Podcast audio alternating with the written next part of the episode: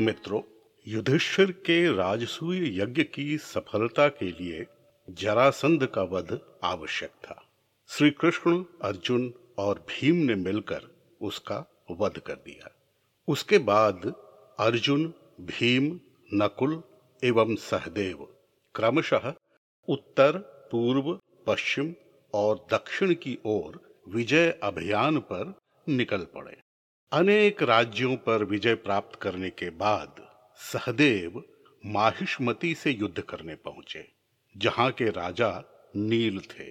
जब सहदेव ने इस राज्य पर आक्रमण किया तो बड़ी अनूठी घटना घटी। वह क्या थी? जानिए रहस्य इस कथा में। यदि अभी तक आपने इस चैनल को सब्सक्राइब नहीं किया है तो अभी करें और बेल आइकन दबाएँ। महाभारत की अद्भुत कथाएँ, धारावाहिक पाँच, कथा चौतीस, माहिष्मती का रहस्य, क्या थे वरदान? माहिष्मती के राजा नील की कन्या का नाम सुदर्शना था। वह रूप और गुण में अतुलनीय थी।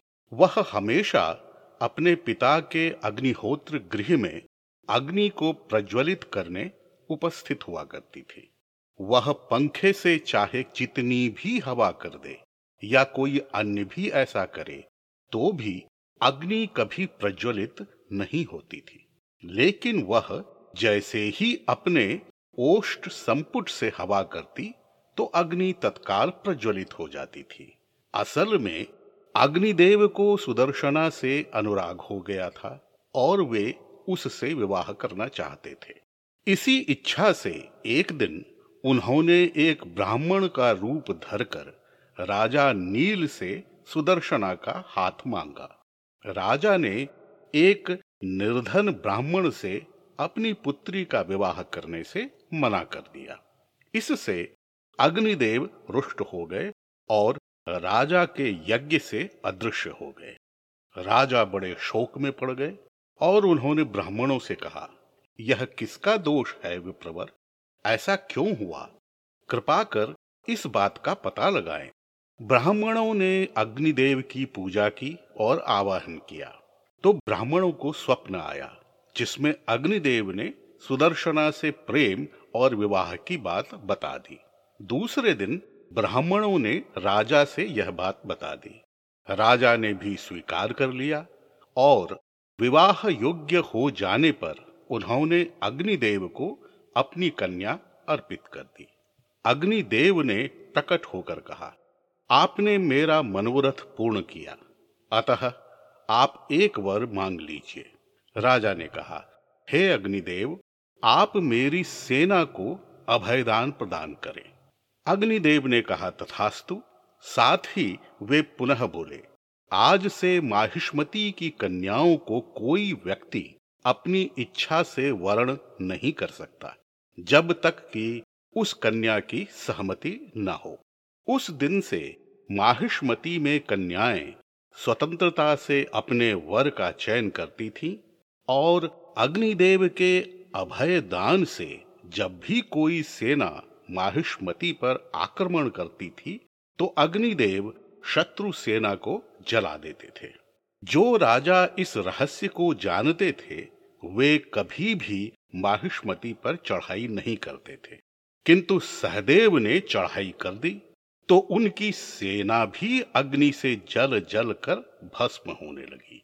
सहदेव समझ गए कि बिना अग्निदेव की कृपा से माहिष्मती को जीतना असंभव था। उन्होंने तत्काल ही अग्निदेव को संबोधित करते हुए कहा, हे अग्निदेव हमारा यह आयोजन तो आपके लिए ही है। आप इस यज्ञ में बाधा उत्पन्न न करें। आप प्रसन्न होएँ, आप हम पर कृपा करें।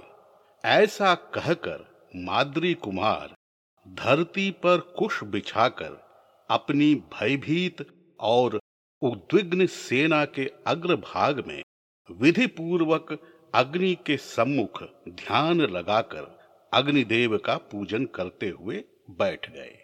जैसे महासागर अपनी तटभूमि का उल्लंघन नहीं करता, वैसे ही अग्निदेव भी सहदेव को लांघ कर उसकी सेना में नहीं गए और बोले, हे भरत नंदन उठो उठो। यह तो मैंने तुम्हारी परीक्षा ली। मैं युधिष्ठिर के अभिप्राय को जानता हूँ। किंतु जब तक राजा नील के कुल में उनकी वंश परंपरा चलती रहेगी, तब तक मुझे इस माहिष्मति की रक्षा करनी होगी। फिर भी, हे पांडु कुमार मैं तुम्हारा भी मनोरथ पूर्ण करूँगा। यह सुनकर सहदेव प्रसन्न होकर उठ खड़े हुए और उन्होंने हाथ जोड़कर एवं सिर नवाकर अग्निदेव का पूजन किया। अग्निदेव के लौट जाने पर उन्हीं की आज्ञा से राजा नील वहाँ पर आए और उन्होंने योद्धाओं के अधिपति सहदेव का पूजन किया। राजा नील की पूजा ग्रहण कर उन पर कर लगाकर माद्री कुमार दक्षिण दिशा की ओर बढ़ गए। मित्रों, कथा कैसी लगी? अपने विचार अवश्य रखें। मिलते हैं एक और अद्भुत कथा के साथ। तब तक आप सुखी और सानंद रहें। हरिओम